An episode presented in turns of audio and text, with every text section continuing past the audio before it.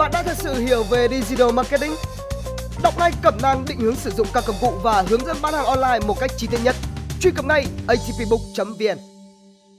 Tỷ phú Việt Nam lọt top đại gia bóng đá giàu nhất châu Á, sánh ngang ông chủ của Man City. Không phải là bầu Đức hay bầu Hiền, tỷ phú Phạm Nhật Vượng mới là người vừa được tờ Gold đưa vào top những doanh nhân giàu nhất châu Á đầu tư vào bóng đá. Cụ thể, tờ Gold vừa đưa ra danh sách 11 đại gia châu Á cuồng vì bóng đá. Danh sách này không xếp hạng các tỷ phú giàu nhất của châu Á theo thứ tự cụ thể. Trong danh sách đó, Việt Nam có một đại diện góp mặt. Người đó không phải những ông bầu quen thuộc của là bóng đá như bầu Hiền hay bầu Đức, mà chính là tỷ phú Phạm Nhật Vượng, Chủ tịch Hội đồng Quản trị Công ty Cổ phần Tập đoàn Vingroup. Ở phần liệt kê, tờ Gold giới thiệu một cách khá ngắn gọn.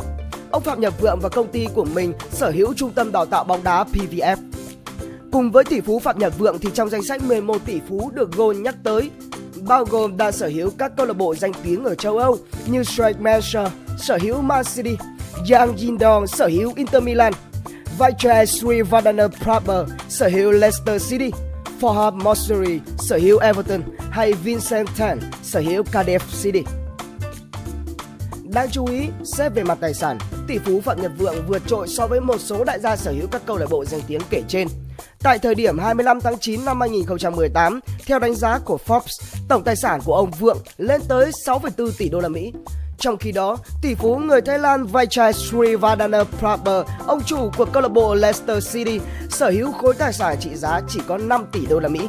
Ông chủ câu lạc bộ danh tiếng nước Anh Everton tỷ phú Iran Farhad Mosuri chỉ sở hữu 1,8 tỷ đô la Mỹ.